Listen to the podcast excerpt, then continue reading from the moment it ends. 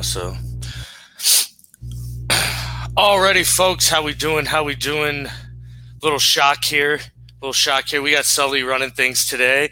I know we got the main man Jesse back. Everybody's, if everybody's wondering, how we doing, Jesse? How we doing? Uh, doing great. Missed you guys, missed the fans, and uh, certainly missed you and Wayne. Uh, but so sad he couldn't join us. He's sitting at City Hall.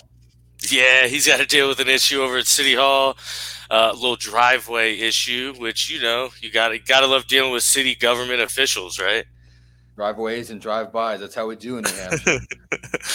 well, let's get it started. We'll run the intro and then we'll get it to it, baby. Here we go. Jordan. Oh, a spectacular move by Michael Jordan. Drives one out to deep left field. This one's got a chance to get out of here. Gone! Three-run Jimmy Jack first big league home run for Mike Trout. Pass is intercepted at the goal line by Malcolm Butler. And an 81-point game. 55 in the second half. Ladies and gentlemen, you have witnessed the second greatest scoring performance in NBA history.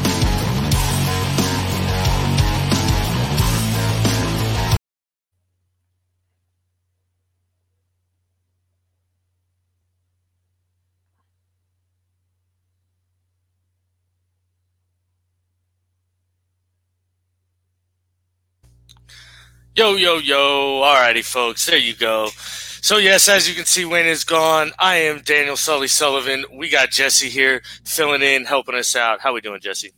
Doing great. Glad to be back. Thanks so much for uh, having me in for a spot start. Oh, yeah, of course. Oh, you know, you know. We know you're a pro, so you're here to do it. uh, we got a busy show today, actually. Uh, you know, obviously, football's back, baby. Uh, you know, that's going on in full force. We're going to get all those games in you know, the NHL finally went to the Stanley Cup finals. We'll talk about that. The NBA. I mean, we got a bunch to get to. MLB playoffs are ramping up. So, uh, you excited for today or what? Oh, absolutely. We got a full slate of uh, NFL games to go over. I was excited all damn day. I mean, I woke up early and sat there all jittery, just waiting for the kickoff of the first game. And, you know, I was up until, you know, after the game of the Seahawks Pats game. So, uh, what a thrilling week it's been. I know, you know, with us you know, with you guys airing uh, Mondays and Wednesdays, uh, you know, we've got a little bit of time that, that goes by between your shows. So a uh, lot to go over here. So I'm ready for a jam packed episode. Oh yeah, most definitely. It's gonna be wild. Uh, we're gonna start first here with the uh, with the NBA though. The finals, the conference finals getting going. No shock there in the Western Conference with the Lakers up 2 0. I don't think. I mean, I predicted a sweep, maybe even one game. Uh, you weren't on, but we'll get your prediction there. I mean, obviously, AD and last night, that was huge. That shot was massive. Uh, and I think that's honestly going to break the Nuggets back. I mean, that was their chance, I think, to steal a game. What do you think? Oh, absolutely. I think that's about as close as it's going to get. You know, we haven't seen Jamal Murray pop off yet. I mean, I think both you and Wayne predicted that he would not pop off like he had in series before. Um, you know, you guys both said he would not hit 40 points. So I'm kind of hoping he does. You know, I like to see you guys eat a little bit of crow. um, but yeah, I, I, definitely agree with you. You know, that two point loss, um, having AD hit that, you know, he just, he's the true best big man in the league right now. And having to be able to hit that three, um, as time expired. You know, yelling Kobe as he did it. Uh, what a tribute! what what a game winner! Um, and yeah, like you mentioned, what a momentum breaker uh, for the Nuggets. You know, they had you know very few chances to steal a game, and that was it. So I think this is this is no longer a chance for a gentleman's sweep. This is a sweep. I agree, and I, it's a shame Wayne's not on because I'd love to get at him and, and just as I think AD is the best big man in the league. You know, he thinks Joel Embiid is the best big man in the league, and, Oh, and no man. way, no way in hell, even on his best night, Joel Embiid makes that shot. Oh man, Joel Embiid is still on the bench. exactly, he's not even playing. He's he's hurt most of the time. Now in the other series, kind honestly, a shock to me. I'm I'm sure it's it'd be a shock to Wayne once we get on here. Miami up on Boston 2 1. And I mean, I did not think that was going to happen. Granted, every game's been mad close. You know, I think you've got the actual stat. What is it you brought up? That every each game's decided by an average of six points. You mentioned Oh yeah, in, in your notes. series. That's bonkers, man. Oh, I mean, I think the image so far of the playoffs, I mean, beyond the AD shot, but even bigger than that, is that block, um, you know, that we saw from uh, Bam Adebayo. Um, you know, Jayson Tatum was going to bring down the hammer, and it didn't matter because Bam wasn't letting that happen. Um, and I'm I'm just as surprised as you and Wayne would be. You know, I heard you guys in your predictions saying that you know Boston is the you know the deepest team, um, you know probably the best coach team, and uh, so far I think Spoelstra is out coaching Brad Stevens. Um, I think we need to see way more out of Jaylen Brown. We need to see way more out of Marcus Smart, um, and you know we need to see the depth of this Boston team because two one, um, it's a lot better than uh, three uh, three three nil because uh, it was close to that. Um, this has been a much more competitive yeah. series. I think this has the juice to go six or seven. I mean, I thought it was going to go six or seven to begin with, and to be fair, it could just as easily be two one Boston, or even three 0 Boston because they blew double digit leads in both the games they lost in the fourth quarter. So it's it's a weird series because Boston's probably been the better team for eighty percent of the series, but they're losing the series. So so it's going to be an interesting one. I can't wait. I mean they're they're such a good matchup. Both teams are so deep; they get scoring from different places. You can't really key in on one guy. You know, obviously Jimmy Butler and Jayson Tatum are the main key cogs, but you know, Goran Dragic was the leading scorer one game. You know what I mean? You you never know what you're going to get. So that series is incredible. I can't wait. I actually still have the Celtics coming out of that series, though. What about you? Do you got Miami or do you got the Celtics? No, I, I think that Boston's going to come back. I think that you know, they, thank God they came back in, in the previous game. I think they end up taking the series. I think it goes the full length of seven games. Uh, they needed to. Um, but I think that, you know, us, just like every, a lot of other fans out there, they want to see Boston eventually get to the finals and play the Lakers.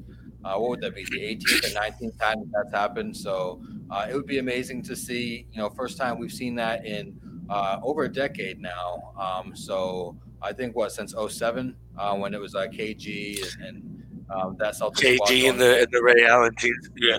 yeah against Gasol and Kobe. So yeah, it's been long enough, and that's uh, one of the most storied rivalries in all sports. Yeah, I agree. I mean, it's it's time. I, I you know, I, I would love to see it. You know, I don't care if it's rigged or set up or if anybody thinks it is, which I don't. You know, I don't think games are rigged, but I, I mean, it, it's just it's the perfect scenario, and with everything that's happening, obviously that's what the NBA wants to see too. Oh yeah, I mean the two biggest NBA fandoms for sure. Yeah, of course. Now Giannis winning the MVP and the uh, Defensive Player of the Year. Now, what do you think about that? Do you think he should have won that MVP? Um, honestly, I think he deserved the MVP. Here we go. Wayne letting us know it was 2010, not 2007 obviously he's not in front there's, of the. There's dad. Yeah, yeah, yeah. There's dad. Thanks, Teach. um, yeah, I mean, I think that he deserved the MVP more so than the Defensive Player of the Year award. Um, I think LeBron has looked really great, but for him to give any gruff about Giannis winning, um, I mean, AD deserved it more than Bron. Um, I think that it was a super close award. I think you know we had we saw Harden up there as well because he was averaging damn near 36 points per game. Um, but I think Giannis deserved it. It's not a postseason award; it's a regular season award. Uh, LeBron's playing for his award, um, and I think I don't know if you saw Giannis's reaction, but he said, you know, take these awards. Don't call me MVP. Don't call me Defensive Player of the Year. I want to be champion. Call me that stuff after I'm a champion. So the right attitude to have. I mean, I'm sure he'll still want to hold on to that trophy and put it in his case, but uh, LeBron's going after LeBron's going after the correct trophy. We all know that. Yeah, and I mean, uh, what's funny is you know LeBron's making all these this you know big gripe about not being the MVP and such. Meanwhile, he's scoring 15 and AD scoring 32 and and game carrying him game winning shots. Exactly, and and don't get me wrong, LeBron had an incredible season. What he's done as a big man playing point guard, it's you know it's, it's revolutionizing the game and his ability to assist and be an incredible passer, second to none. But Giannis is the MVP. I mean, he played out of his mind. He doesn't have a true superstar with him there in Milwaukee.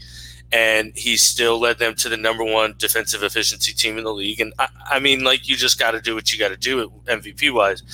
I don't know if LeBron's gripe is more that he only got 16 first place votes because I, I, remember the tweet was like 16 puff or something like whatever he said. It, it, it, it directly quoted the 16 So I don't know if he's just uh, mad about it not being as close. You know, I don't know.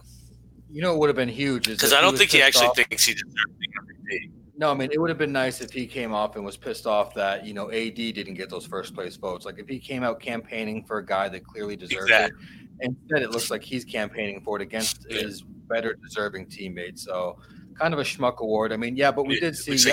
Yeah, we, saw Giannis win MVP and Defensive Player of the Year. Um, first time we've seen that happen since you know Hakeem, uh, or no, since Jordan. So I mean, those are the only other two guys that have done it. Obviously, since those two awards have been given out, so historic for him. Um, and you know, he led that Buck squad to a number one seed, wire to wire. I mean, you know, he crushed that Eastern Conference. Except in the playoffs. I know it's not a playoffs award, but except in the playoffs. Well, I mean, you know, the best the best defense against Giannis was a played against uh, Coach Bud. I mean, Coach Bud left him on the bench, you know, more often than not. I mean, you got to give him the opportunity to crush in the postseason. Yeah, I also did. Uh, to be fair, I mean, I don't want to get into a Giannis bashing shit, but I, I don't love how the defensive player of the year isn't guarding Jimmy Butler, you know, during crunch time and things like that. But I mean, I, th- I think he'll learn from that mistake, and and because he has proven that he is always trying to strive to get better, he improves things. So we'll see. I, I think he's got the ability to get better. Oh yeah, we don't want to see him get better. if he, if I'm telling you right now, if that guy gets a, a smooth jumper, the, the league's over. now, MLB news. Here we go. MLB's winding down, man. Everybody's clinching here. You know the the Rays, the Yankees, the White Sox. The what's up? You got less than ten games left of the regular season here. Exactly, I know, man. It's it's winding. We got all these teams: the Twins, the A's, the Dodgers, the Padres. Obviously, the Padres haven't clinched in 14 seasons, and then I believe it was the longest drought in baseball. Uh, I, I mean, good for them. That team. We've been talking about how exciting they are, and and how young and, and youthful, and, and and teams like that were going to do well, and how the White Sox have done extremely well, and the Rays. That's proven that this youth movement, I think, especially this year you know, with this shortened season has done really well. But Fernando Tatis is just a god over there. Wil Myers is doing great things. That's a great ball club over there. Absolutely. I think if we had an AL allegiance, that would be your Tampa Bay's. Um, and if we had an NL allegiance, that would be those Padres, baby. I think that you know this this podcast talks about the Padres more than the Padres podcast does, um, but but deservingly so. Like you mentioned, Fernando Tatis Jr. is um, the most exciting player in baseball. I mean, he he's honestly the face of baseball. I think a couple years ago, people would have tried to force, you know, um, you know, Jose Altuve in that spot, um, but he's a schmuck. I mean, you and I both don't like that Astros team at all. Um, Mike Trout is, you know, a face that you know just isn't exciting enough. I mean, obviously his stats speak for themselves, his awards speak for themselves, but Fernando Tatis is that dude. I mean, he's got all that sizzle. Um, that Padres team is going to be fun you know, having both them and the Dodgers in the same division is fun. There's still some divisions that aren't wrapped up yet. I mean, we still got the Nationals and the Braves duking out over there, and we know we love Juan Soto and Acuna Jr. So still got some young, exciting players to uh, come up in the the uh, MLB. So yeah, I mean, less than ten games to go. This has been an exciting shortened season. I mean, I got to be honest, I I didn't play uh, MLB fantasy this year just because I didn't think I could really keep up with it or really get into it. Um, but um, I don't really know who's leading the league in home runs right now, what that number is. Um, you know, who's crushing right now? Is, is, it Tatis? Is he leading the league? Is it is it Mookie Betts?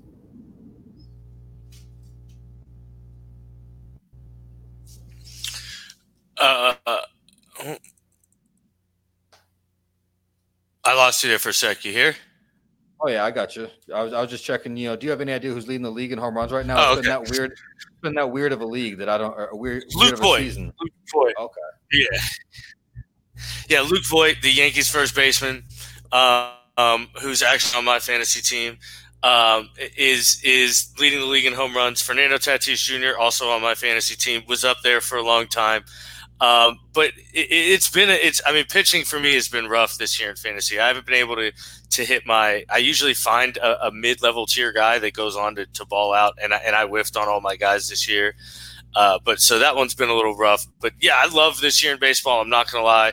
Obviously, because of the Rays, their success, them actually being, you know, the second best team in baseball and the best team in the AL is incredibly wonderful for me. I, I'm you know, filled with a bunch of pride. You know, I, I kind of called that this season would fit exactly what the Rays like to do. We get out to fast starts and we play good ball, you know, when we need to. So I'm excited. I think we can make a deep run in the playoffs. I really do. Um, we're going to get the Blue Jays in round one as of now. Um, and I think that's going to be a, a, smooth, easy matchup, to be fair. Uh, no knock to Ryan Leaf there and his Toronto boys. I was going to um, mention it. I just think did. we'll handle them pretty easily. And, and I'm, I'm a little nervous. Yeah, I'm a little nervous because I think we're gonna. I think the Dodgers kind of got a clean run there, and their their team's so good. So we'll see. They've got a complete ball club. I mean, for as much as I love Clayton Kershaw, he's still looking to prove in the postseason. Now, on to a little. Uh, oh yeah, the Detroit Tigers manager. I forgot you, you had to mention here.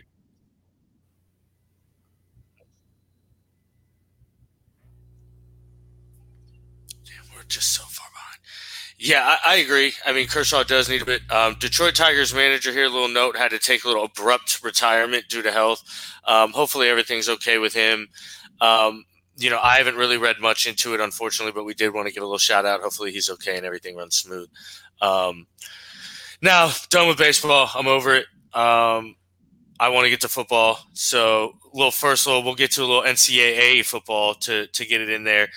Uh, LSU uh, names Myles Brennan uh, the starter there, and Mac Jones wins the starter gig at uh, Alabama. Um, now, what do you think about that? Was he supposed to win it? I'm not keen in to, to the Alabama program. Like, you know, I don't follow. Was he supposed to win that gig?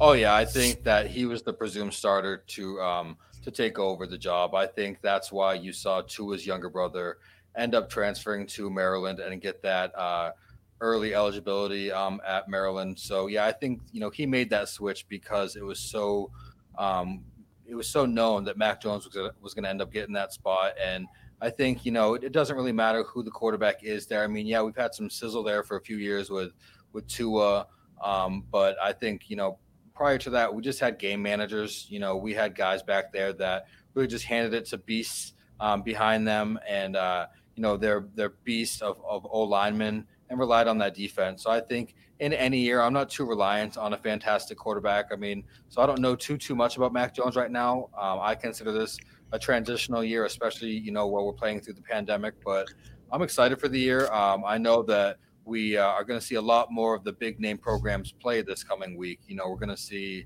um, you know, Florida. We're going to see Georgia. We're going to see LSU, Bama. We're going to see these big name programs actually take the field this year, and we know that that's where the big money players are that play in the NFL. So I know this is a week you'll be watching some collegiate football on Saturday. Yeah, most. I mean, of course, it's going to be an incredible day, and and I agree with your point about Alabama and having game managers. I mean, that's essentially what they've had, you know, from before. Essentially, Jalen Hurts and Tua were their two really only game breaking quarterbacks. Uh, beyond that, it's been an incredible defense in a run game, and I think they're going to rely on that again. Najee Harris is going to be an absolute stud this year. Uh, and you've got three first round talents on the outside receivers, so I don't think who's ever quarterback is going to have an easy easy ride. I'm excited to to just get the season going. Uh, I'm actually, you know, we had the Big Ten conversation last week. What, what, do you feel about the Big Ten being in? Do you think they should be allowed back in? Um, I don't know. If I was an SEC commissioner, I think I'd vote against it um, purely because I don't like the idea of playing two extra games. But what do you think? Uh, I mean, of course, I was listening to the program, and I, I totally agree with what you said, Sully, where you said that you know, no new information has come out, you know, regarding, you know, COVID. It's not like, you know, they're doing anything different. So you had that decision to opt into the season when a lot of the other major programs and conferences decided to. So the fact that you get to kind of take this step back, I mean, you want to play in a bowl game, sure, but you don't get to be in my playoff. Yeah, exactly. You don't get to then decide now that you see uh, uh, like we mentioned before, it's it's a money issue. They see, okay, well, these programs are working, the money is coming in. Now we want to get in there. Well, but first we need four weeks to practice. Well, no, no like you, if you want to play, then start and let's get this shit rolling. Like, I don't know. We'll. It looks like they're going to be allowed back in and everything, and and hopefully, I think they're trying to start games October twenty third. Is is the last I saw. Um, which you know is a month away. So yeah. I don't know. I don't know if I like that, but you know it is what it is. NCAA is going to love it because now they get Ohio State back in, they get Michigan back in, they get all these t- giant programs back in just to generate revenue. So they don't give a shit. Yeah, I still wish we had that opportunity to see that, you know, like power conference where you know there was a, a few of the the power conferences that just involve themselves in a crazy schedule. Because I mean, I still think we'll see some cupcakes, you know, amongst these conferences, and nobody likes college football cupcakes. No, I mean I, nobody watches those games. That's when that's where you lose most of your college football viewership. There.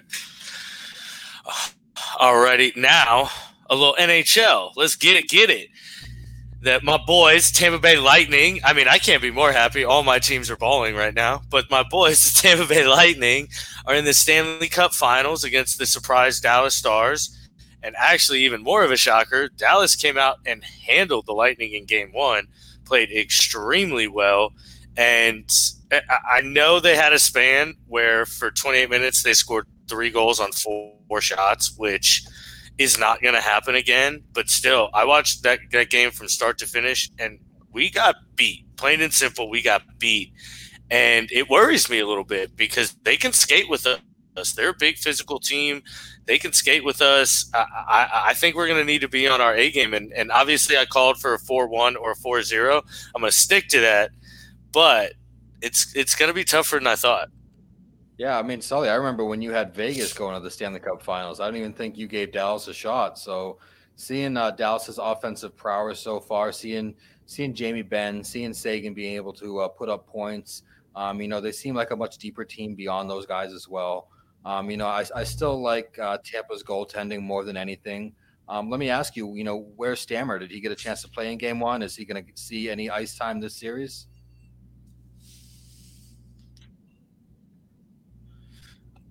Uh, I didn't catch the last bit. What was that? Steven Stamkos. Are we going to see any Steven Stamkos this series?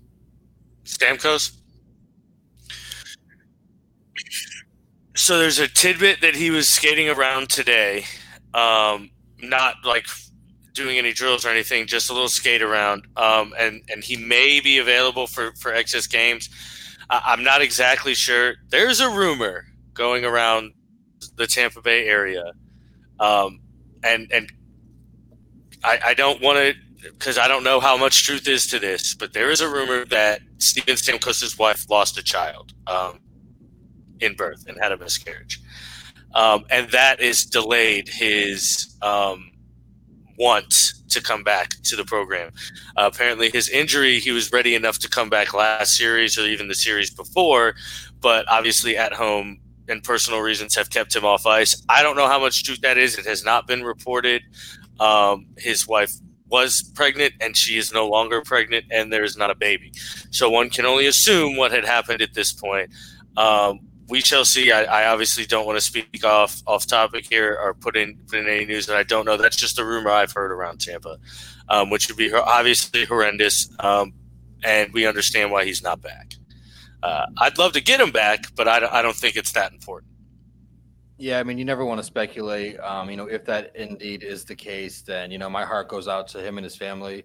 Um, I wouldn't be able to, you know, breathe, sleep, or eat, let alone play a professional sport um, while mourning. You know, you know, bringing life into the world with your wife. So, um, you know, if that is indeed the case, you know, um, I hope he takes whatever time is necessary. Um, still rooting for your boys, though. I want to see, you know, Sully. I want to see you have all the joy with the Bolts. So. Uh, rooting for them this series and rooting for them to uh, win that Stanley Cup for you. Uh, but um, let's talk about some football, buddy.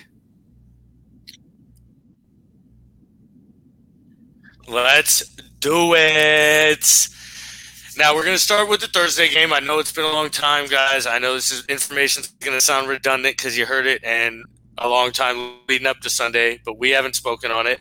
Um, we I don't have the graphic, unfortunately, but your boy Sully nailed the game again. Uh, I took the the Bengals and the five and a half points, uh, and and we covered, baby. We got that late cover. We got that garbage time touchdown to get us within five in the cover, baby. We, me and Wayne were both wrong. Uh, we both said it, it would probably go under. Um, I advised kind of not to touch the bet regardless, but we both missed that one. But I mean, I'm crushing these these these over on. I mean, these point spreads right now, man. Uh, but the game itself, I love. Joe Burrow God, I feel so bad for the kid. He has zero help along that offensive line, and I'm really, really afraid he's going to get Derek Carr syndrome. Um, I, I'm I'm honestly afraid, or David Carr syndrome. I'm honestly afraid. Yeah, you don't want to see him get sacked a ton. You want to see him actually gain some trust in some guys. I, again, I think you called it with him building a relationship with Tyler Boyd. I think he's been able to build some chemistry with, with Boyd out there on the field, and um, that showed in this past game. I, if I remember correctly, Boyd had about 70 yards, um, you know, six or seven catches. So they're certainly, um, you know, building a nice connection there. Um, but yeah, beyond that, not anything reliable in that Cincinnati offense. Um, and that's why we saw, you know, the Browns, you know, the color brown team, we saw them win 35 to 30. Um, you know, Ed Stefanski getting his first win as a head coach. I think that's good for him, you know, coming from Minnesota and being able to get his first win as a head coach. Um, you know, I gave Baker a lot of shit in the comment section recently about um, how I'm seeing him more um, in his commercials than I am on the field. Um, but he had two touchdowns this game, uh, two passing touchdowns. And then Nick Chubb, you know, he had over 120 rushing yards and, and two touchdowns himself. So, you know, the Browns offense can do it when they want to. Still, still waiting to see OBJ. Um, you know, you know, hearing more about him in the news than I am seeing him on the field. But uh, good for that Browns team to start one and one and not be in another zero and two hole. They've been at that hole way too often. I mean, OBJ was able to get a touchdown in that game, but I, I, I mean, I agree. I, I, don't. I never really thought he was an elite receiver. If I'm being fair, I, I just I thought he has elite speed and elite catchability. I just don't. Exactly, and I think that just momentum, you know, bounced him into the front of a lot of people's eyes, and and I never really saw it, if I'm being honest. But I do think Baker played a little better, but again, it's against the Bengals, so uh, you know, it's a tough measuring stick because they're not a great team. Uh, they need to get Joe Mixon more involved on offense. The Bengals do, uh, but the Browns, Nick Chubb and and um, Kareem Hunt, I, I love that tandem. I think they're going to do a lot of damage. Uh, they both are going to get theirs and they're both going to eat. And, and I think if they do that, they can win a lot of football games. And if they don't make, you know, uh, Baker Mayfield pass the ball 40 times a game, I think they can win a decent amount of football games. I mean, um, so speaking about how many pass attempts a quarterback has, I mean, you didn't mention it with, with Joe Burrow, but he threw the ball 61 times, Sully. Yeah, which which you're never gonna. I mean, if your rookie quarterback's throwing the ball 61 times, you're losing that game. Plain and simple you're never winning a game. Your rookie quarterback throws the ball 61 times. I don't care who your rookie quarterback is.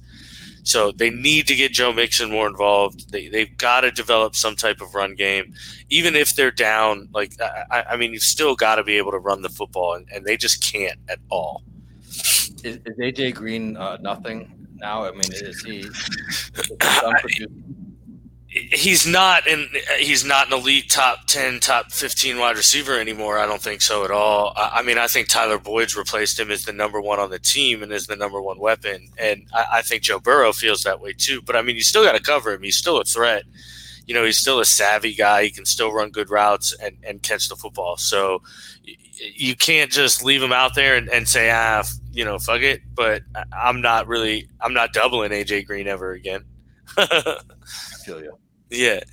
Uh, now the next game, uh, we'll just go with the first Sunday night. We'll go with the least exciting game, uh, the uh, Bears versus the Giants. Nobody gives a shit um, about either of these teams. Where you at, Coombs? Where you at? uh, to be fair, nobody gives a shit. The big news out of this game, and the big news of out of every game and, and all of Sunday, is these injuries. It was absolutely insane. Um, obviously, the biggest one to most fantasy owners was Saquon Barkley uh, tearing that tearing that ACL. He's done for the year. Um, that coming out of the Browns or the the uh, Bears game in the first quarter. Um, yeah, just that's such a shame. I mean, that I really I don't other than fuck that sucks. I don't know much. Like, damn, I just feel so bad for the guy not to be morbid here, Sully, but who is the backup? I mean, who is the beneficiary of a Saquon Barkley torn ACL? Who in that offense gets more touches now? Is it a running back? Is it Evan Engram? Is it Golden Tate? Uh, right now, it's Dion Lewis. Uh, he he actually, I mean, he had 10 carries for 23 yards, which obviously isn't good at only 2.3 a clip. But he had, I think it was five or six catches for another 40 yards, and I think he got a score too.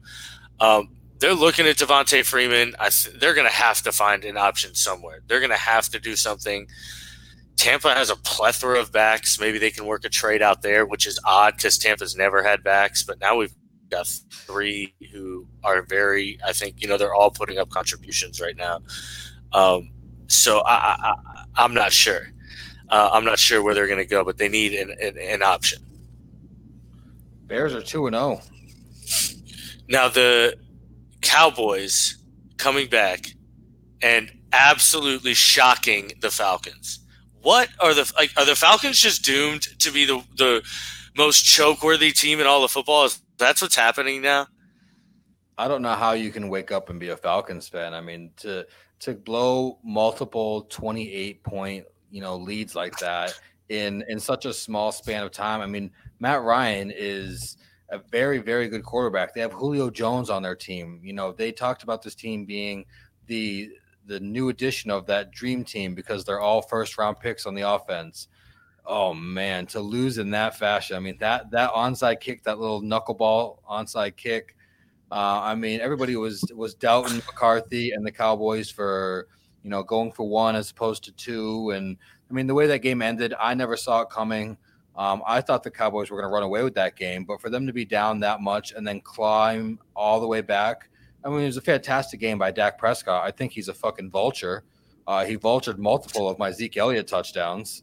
Um, but I mean, first guy ever to have 400 passing yards, um, and what was it, three rushing touchdowns or four rushing touchdowns? I mean, three rushing scores. So yeah, it's bananas, um, absolutely bananas. Uh, Jerry Jones is going to have to pay that man. It looks like he's gonna, and thank God I was playing Zeke uh, this week, and so thank God he didn't get those touchdowns. Uh, but yeah, I mean, it looks like Dak's gonna have to get his money. The Falcons, I, just don't understand why they don't jump on that that onside kick. I'll never get it. They're the first team in the history of sports to score thirty nine plus points and have zero turnovers and lose a football game. The first team in the history of the NFL, they're 440 and 0 teams that do that. Now they're 440 and 1 because of the Falcons. Yeah, it's the wrong the wrong side of history for those ATL Falcons. Man, that's, not good at all. Um, I did want to ask you one thing about the Falcons offense. You know, I just actually asked you about AJ Green um, and his fit on the Bengals offense. Now, let me ask you about another guy that came in that same class at Julio Jones. Uh, he was not the leading receiver for the Falcons. Calvin Ridley was. Uh, is Julio Jones is he fading away there in Atlanta? Uh, I believe so. If you checked any of our fantasy shows, Calvin Ridley is the guy I preached to grab in the fourth round to most people. Um, I told, I, I, wish Wayne was here because we have a running joke. I told him to grab Calvin Ridley, and he grabbed AJ Brown and and he had the ability to get Calvin Ridley, and he grabbed AJ Brown, and now AJ Brown's on the injured reserve, and Calvin Ridley is the number one scoring wide receiver in fantasy sports right now.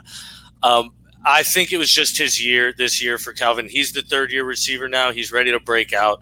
Julio again is still a dangerous piece. You can't leave him alone, but you know he's 32, I think now. You know he's getting up there. He doesn't have the same breakaway speed. Obviously, he's still dangerous and can get up the field, but he's not running a four three anymore. You know what I mean? Like, so I, I do think it's Calvin Ridley's time. I've, I've said it from the beginning of the year. He's going to be a top seven scoring receiver, and I, am sticking to it. You know, from from one uh, situation where uh, Dak Prescott, you know, poached a lot of scores from me, I want to bring up another one. I was facing a team that had Aaron Jones. What the fuck Aaron Jones. The guy had like over 40 points as a running back. You know, career day on the ground. He had 168 rushing yards and three rushing touchdowns. Ooh, that Packers team was good, man. They do, man. And, and Aaron Rodgers is a bad man. I'm telling you what.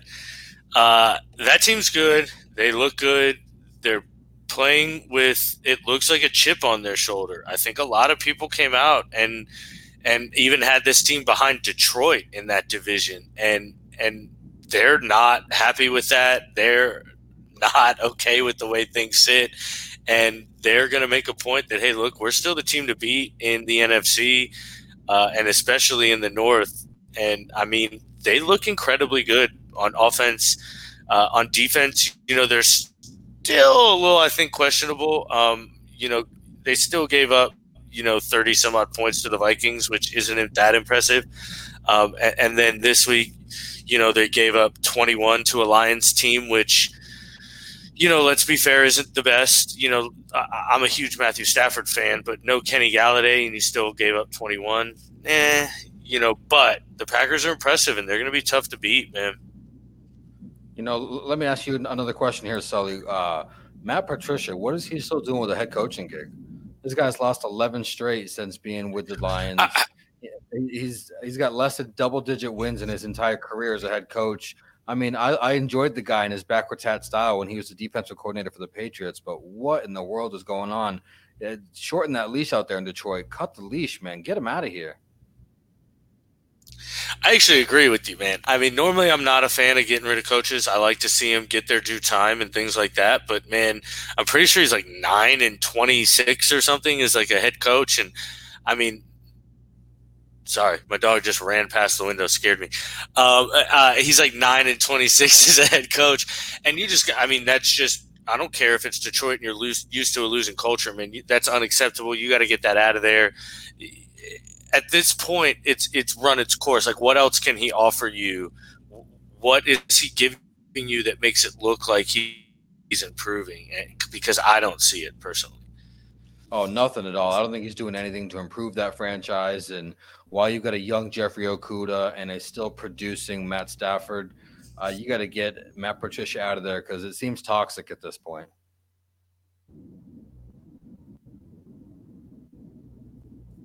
I agree. And you got T.J. Hockenson there, Kenny Golladay, That off DeAndre Swift, like that offense has a little bit of pieces to work with. Taylor Decker was just paid a stupid amount of money uh, as at offensive tackle. Uh, I mean, they've got pieces. They really do. It's just uh, uh Matt Patricia sucks. I mean, honestly, he sucks. Go. Some guys are just better coordinators than they are head coaches. Plain and simple, and that's okay. Josh that's McDaniels. Right. Josh McDaniels perfect example. He's uh, one of the arguably the best offensive mind in the entire NFL. He was an awful head coach, awful. He couldn't manage it all. But put him as an offensive coordinator, the guy's a fucking genius, and he's the highest paid offensive coordinator in the league, as he should be. Absolutely, there's nothing wrong with that. Yeah. Now on to a shock. Uh, uh, uh probably the shock of the season. Not to Jesse though, but man, these Jaguars were playing good football. They didn't get the win with the Titans. They lost thirty three to thirty, but they did knock me out of my survivor pool in week one, uh, and and beating the, the, Colts. And this one was a was a tight game. You know, obviously. 33 to 30 the, the titans drove down in the last minute or, and, and kicked a game-winning field goal uh, gardner minshew is a stud uh, ryan Tannehill is playing better football than i ever thought he would uh, I'm, I'm impressed on both sides with these quarterbacks, if I'm being honest. Oh yeah, I mean, I remember Wayne several times shitting on Ryan Tannehill, just really not um, supporting the contract. Oh, me too. I'll own it.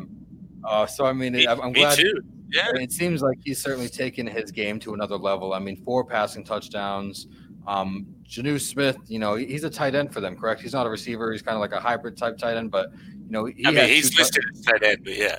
He had two touchdowns. Um, and Derrick Henry, you know, looks good, but we haven't. We're, we're not going to see Derrick Henry in, in uh, peak form for a couple weeks now. And you know, you you don't want to see you know Ryan Tannehill be this good with Derrick Henry behind him. So um, I, really like the way that you know the Titans are playing. But ooh, that Jaguars team! I I sent you the eyeball emoji when they were up, uh, you know, close there in the fourth quarter. I thought they were going to take that game.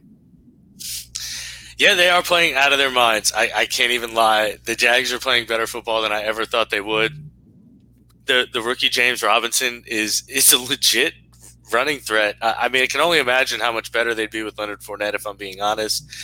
But I, think they're fantastic. The the Titans, on the other hand, man, they look good. Corey Davis has has stepped up and been a legit number one receiver that he was supposed to be. I mean, he was drafted, I think, fourth overall or fifth overall, if I remember correctly. You know, AJ Brown's out right now, but Jonnu Smith has stepped up huge. Um, I picked him up in, in, fantasy and was able to start him. Ah, um, and, and that was a huge get for me. And, and, and I think everybody, if you haven't, obviously is going to blow up the waiver wire, but Jonnu Smith is huge. He's, he's just a good niche. And like you said, Derrick Henry hasn't even had his huge game. He had 100 yards last week, but – you know, he hasn't even had his huge game yet, and, and they're still winning ball games. So I agree. If, if Ryan Tannehill is playing the way he is, where he's completing 18 to 24 passes for 400 yards, uh, uh, oh no, for 239 and four touchdowns. My apologies. Uh, for 239 and four touchdowns, you're you're going to be hard pressed to beat that team. Um, they're a tough ball club, so I, am I'm impressed again on both sides. I know the Jags lost, but I was still really impressed with what they did. Uh, going over to the Colts Vikings, um, man, the Vikings suck. Uh, the Colts beat them pretty handedly, 28 11.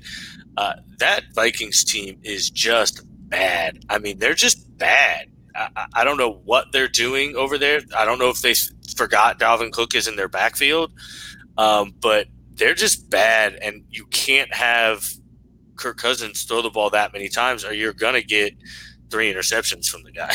know? Yeah, I, I, hate to keep giving the schmuck airtime, but Coombs was on our show months ago, and he declared the Vikings as his uh, early NFC North favorite.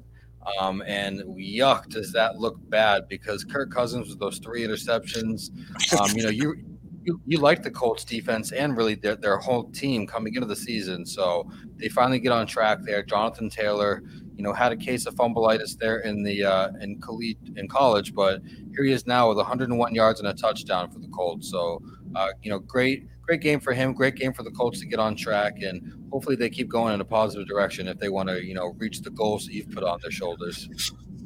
Yeah, I know. I've got them going to the Super Bowl. So, um, you know, they got to get through Tennessee in that division, unfortunately. But yeah, they looked obviously much better. Um, I think it's easy to look good against Minnesota.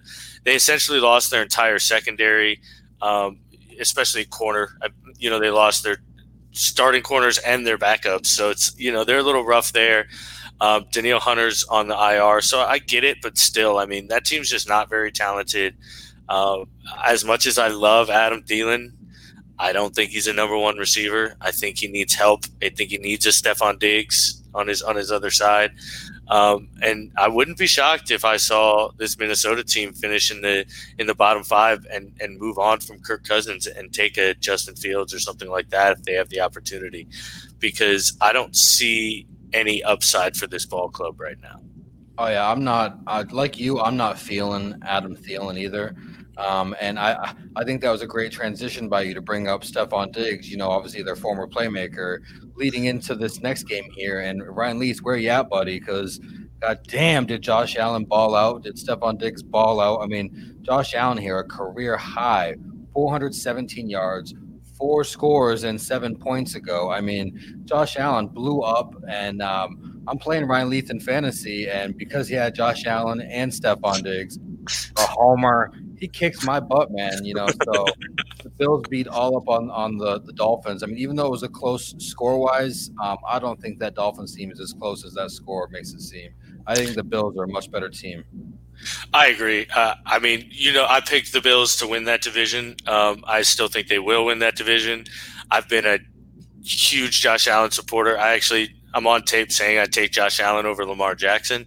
And Michael um, Vick and yeah, and Michael Vick. Um, so I look decent right now. Lamar Jackson is still playing great, great football, um, but Josh Allen's playing out of his mind.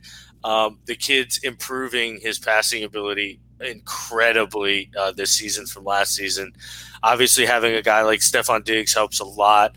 Stefon Diggs has been incredible there. I, I, just really, really, really like that Buffalo team. I think the delay kind of hurt Buffalo, and that's why the score. I mean, there was a 30 minute lightning delay down there, and I think they just maybe got a little cold. It's, it's odd to play a game like that. I mean, 31 28, I agree. I don't think it's that close while watching, you know, the game because I get, you know, down here in Florida, that's my other game, uh, my other local game. So, it, watching it, it, it didn't seem like it was a close game, but I mean, the talk of the town is Josh Allen. He's going to get all the pub from this game. The stiff arm he threw on Kyle Van Noy uh, is cycling around Facebook is, is like the biggest meme right now. So, I mean, the kid's a stud. All right, so you got some close access down there in uh, South Florida, Sully. Uh, how much longer are we going to see Ryan Fitzpatrick as the quarterback of that Dolphins team? When when is it going to be Tua time? I said I think it was week four. I said if I if I'm not mistaken, four to six. I still think it's going to be that time. Uh, eventually, they're going to have to put him in. Uh,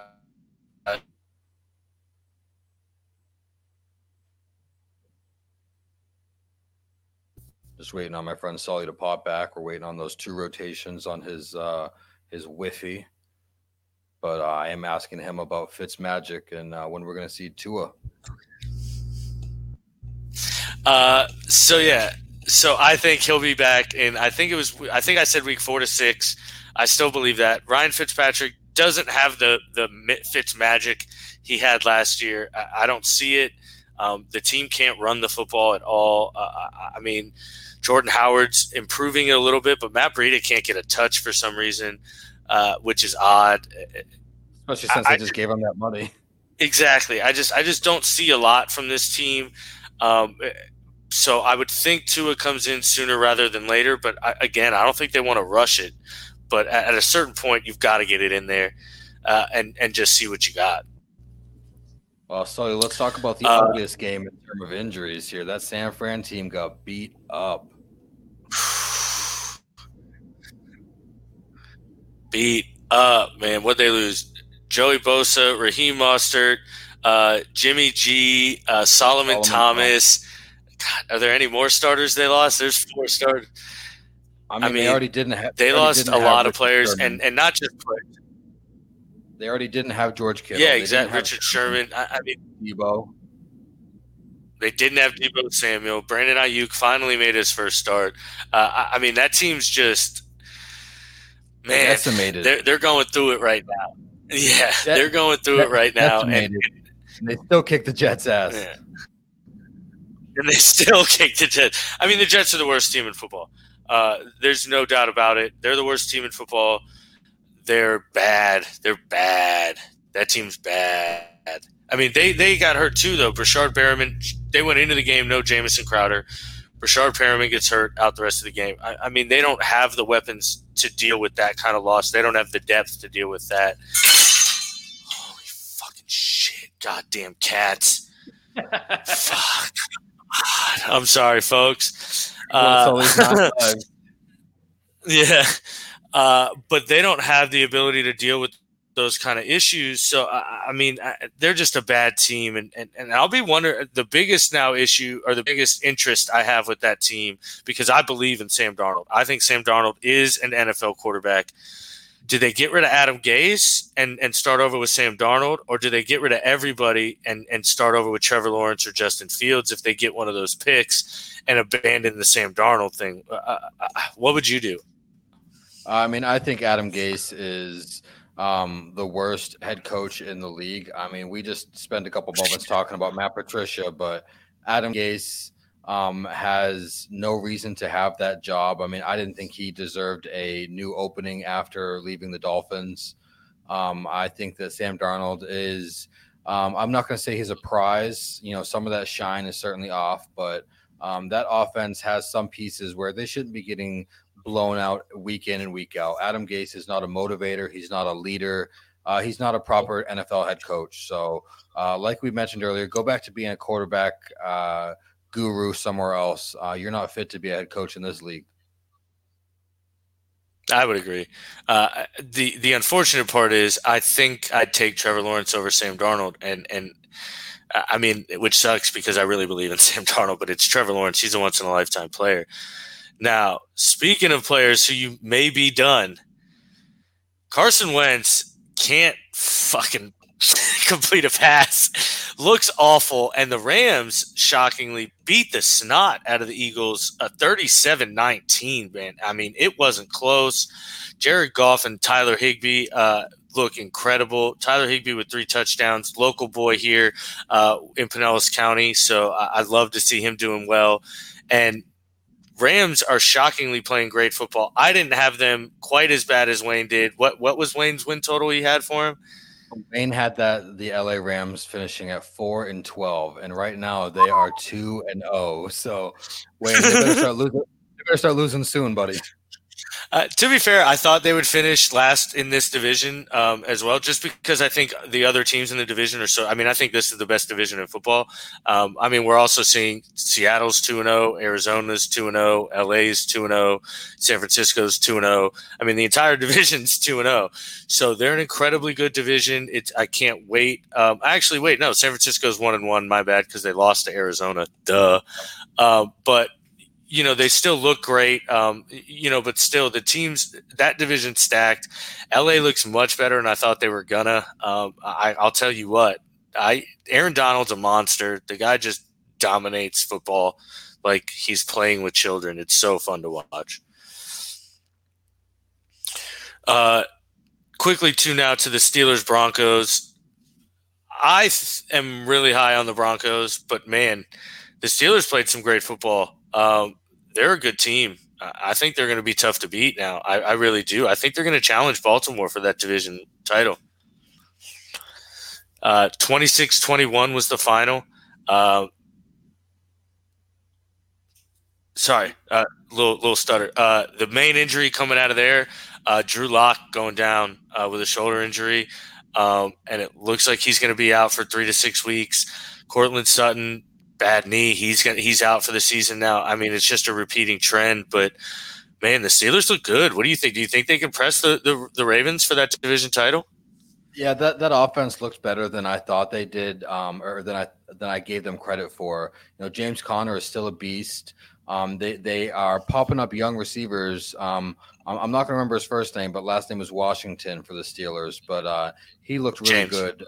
Yeah, oh, James Washington. Okay, he looked really good for them. Um, and uh, you know they had they had a really good offensive game. Um, but um, you know, looking at the Broncos, I like they drafted two young receivers and a young tight end. Thank God, you know, because losing Sutton really hurts. You know, that guy was on the up and up. So, you know, getting Hamler and uh, you know, help me out here, Jeudy. Uh, you know, yeah, I was gonna say your boy. giving them some opportunities, I think that'll be good for them. Uh, I think Driskel looks pretty decent. His um, his uh, opportunity. I mean, I don't think he was expected to play at all. So seeing him come in and uh, throw for almost 260 yards, two touchdowns. I mean, the guy did well. I mean, it's probably his first serious work in several years. Yeah, uh, for especially just for coming in, you know, in, in, on short notice, it's always tough to do. Um, also, down your number one wide receiver. Uh, you mentioned the tight end Noah Fant. Uh, he's got tight, he's got touchdowns in back to back games. He's playing incredibly well. Uh, they're gonna need to rely on those younger guys now. KJ Hamler made his first start. Jerry Jeudy looks good. Um, I think they're gonna win less games than I initially had them on track for. Obviously, because of these injuries, losing Von Miller too at the beginning of the season was a devastating blow. Uh, but this team's not going to be as good as I thought they were. But man, I'm impressed with the Steelers and think they can win a couple games.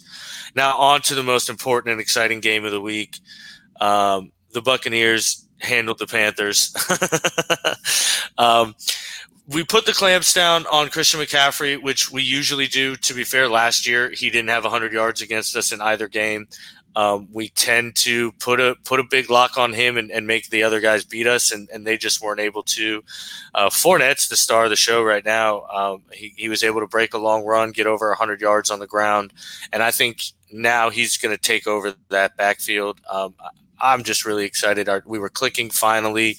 You know, we're down Chris Godwin last week, and I think we still played really well. Mike Evans played out of his mind. Tom Brady with that intensity is just leaking into other people. I'm so excited.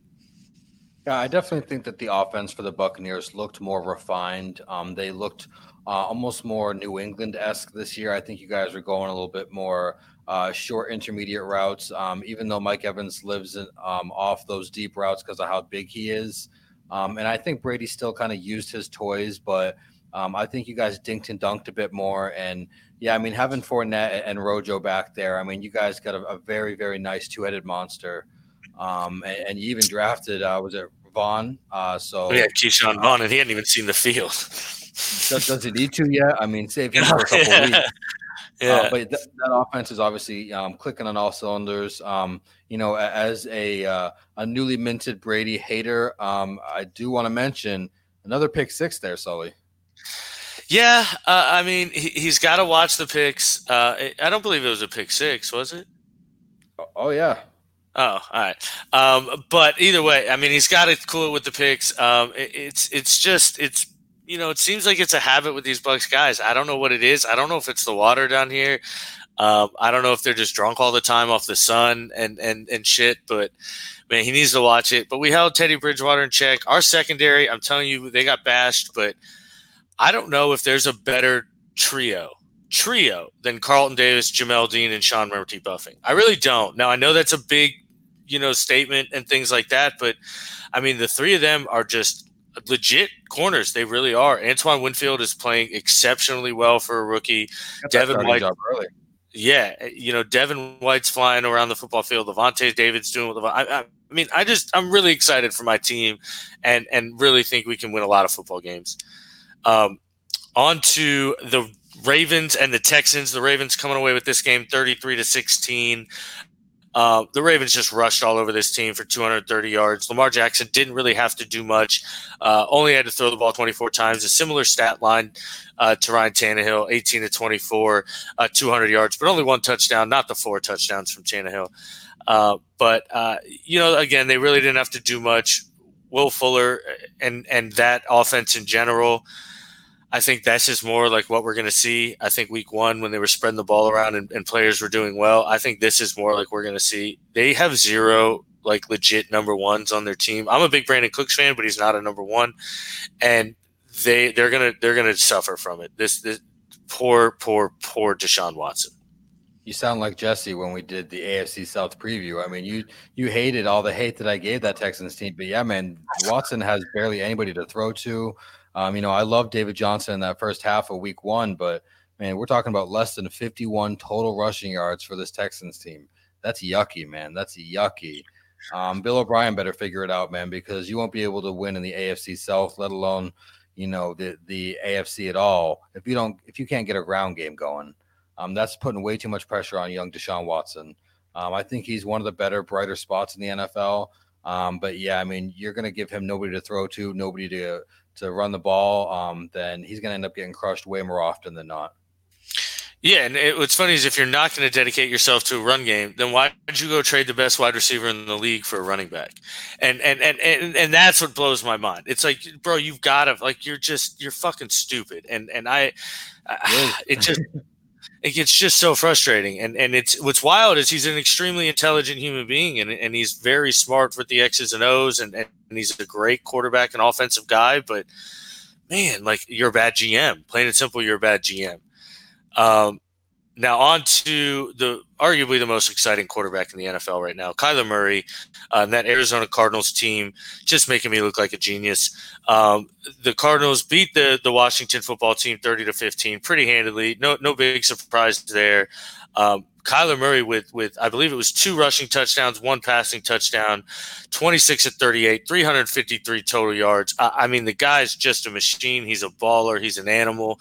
He's everything you want. If you actually watch the games and watch him run, God, he is scary, elusive. I, I'm just I'm so excited to see his evolution as a football player, and and I really do think we're we're in for something truly special with Kyler Murray.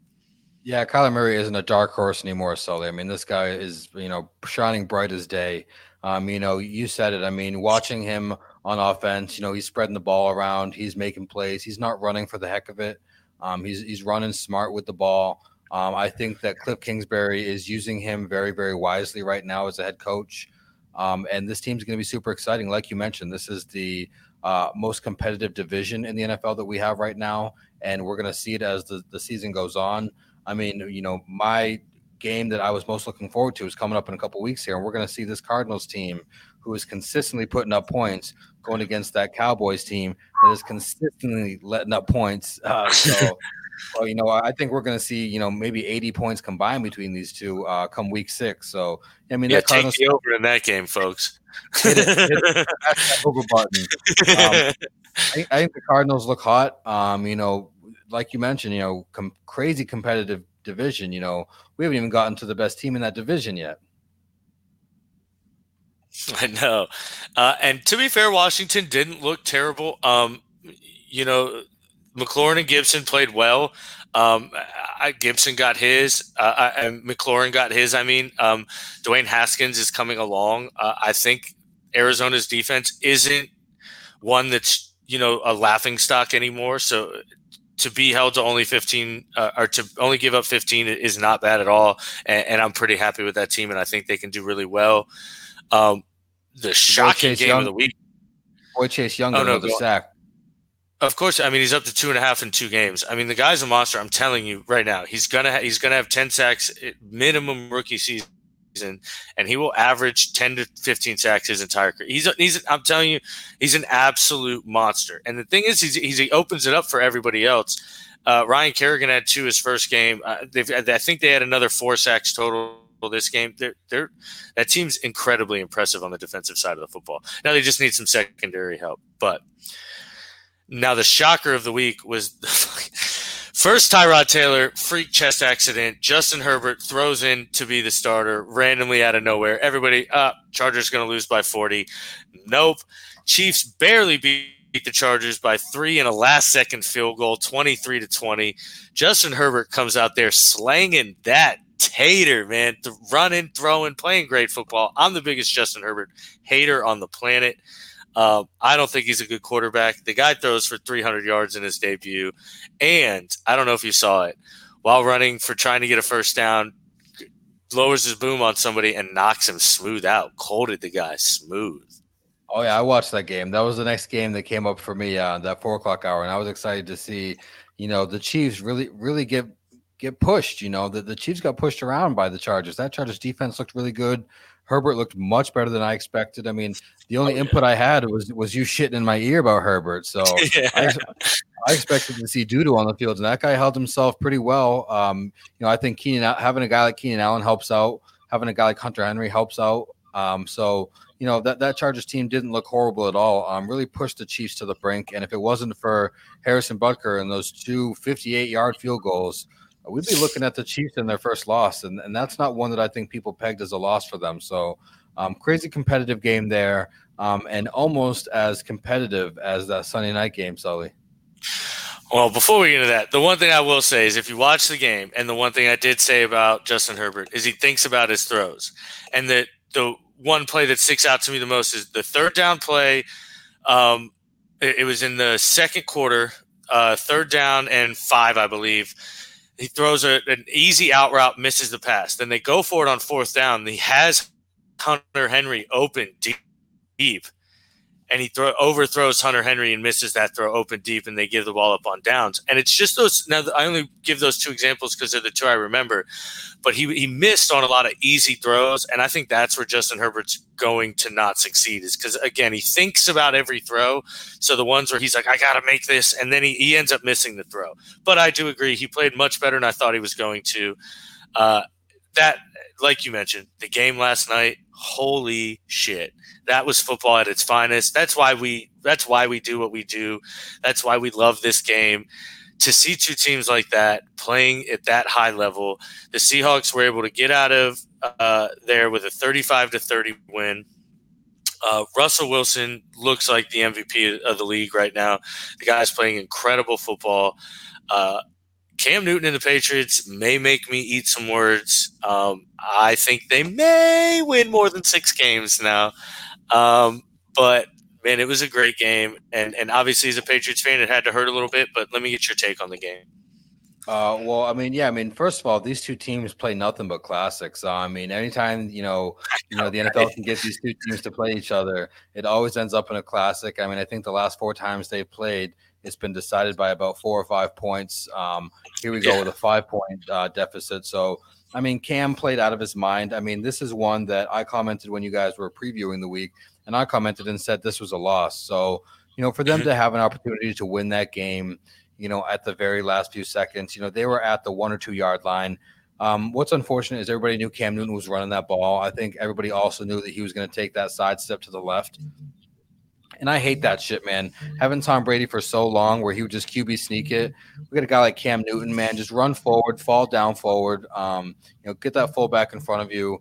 Um, you know, you already praised Josh McDaniels, that offensive, you know, mind to his, and that's just not the last play that he or, or anybody else wanted to see. So hated to lose on that, but to get to that point and to be so close to a win in Seattle, I mean, let let Russ cook. I mean, he threw, um, you know, he had five total touchdowns, um, and we came away losing at the last few seconds. So I'm absolutely impressed with everything that's going on with that team. Um, I think the Patriots are certainly going to win double digits, uh, double digit wins.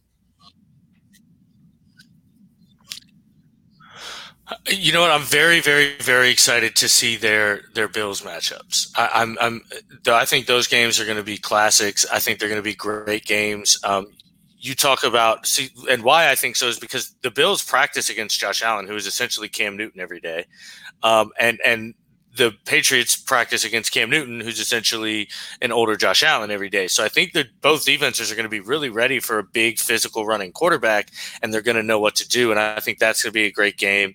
Um, the one thing I would have loved to see, I would have loved to see the old Tim Tebow jump pass right there. I mean, like you said, I think everybody in the building knew that Cam Newton was going to run that ball up the gut. He does the little uh, then comes back and throws the jump pass man, that would have been that would have been nice to see. Um, and I think it might have worked, but you know, hindsight's twenty twenty. Obviously, it was an instant classic.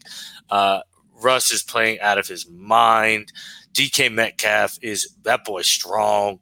Uh, you know, yeah, everybody where, says Wayne, he, Wayne hates DK Metcalf, but where's Wayne right now? I mean, DK Metcalf, he did a number on Stephon Gilmore, the defensive player of the year. Uh, to be fair, I mean that was a great throw. Uh, Stephon Gilmore was there. He had perfect coverage. He had his hand literally in the basket, and, and I mean, like I said, DK Metcalf just strong. I mean that boy. He looks like a T.O. clone. Like it's wild watching him.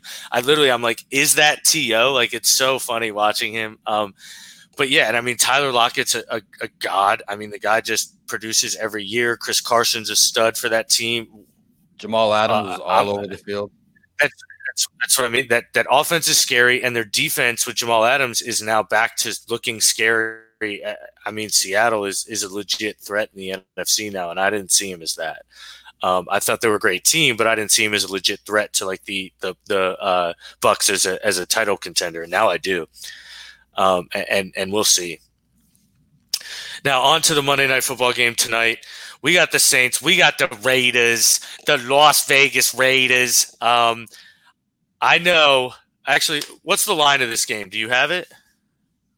Uh, I thought because we always give five, lines to our pregame. I thought I saw five and a half, but you may want to look it up just to confirm. All right. Well, go ahead and give your prediction because I do. You do have it in the notes, so go ahead and give your prediction, and, and then we'll get to the line. Uh, I'm going to give my prediction of the Saints over the Raiders, 28-16.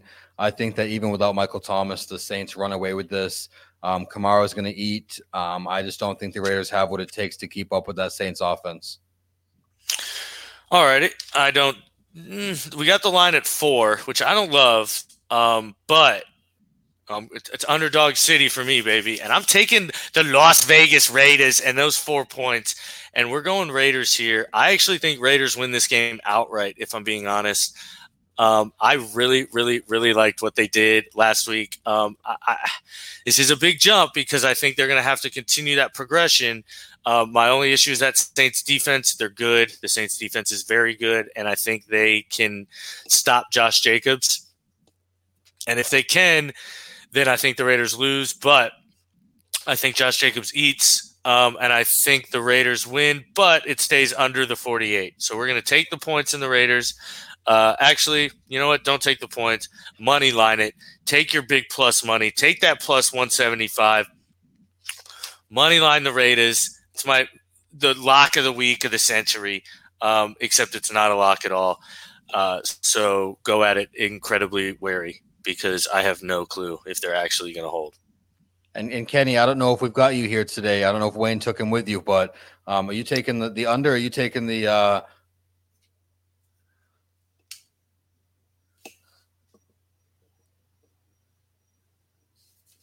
Oh, we don't have the audio, but he normally says it's over. All right, man. Thank you so much, Ollie. I got a piece and talk to my daughter, but you guys have a great Take night. Care, man. Have a good one, folks. That's us for Infinity Sports. Don't forget to check us out on infinitysportspodcast.com, Infinity Sports, and all the links. Here they go right here. Bang. We love you. Take care. Bang.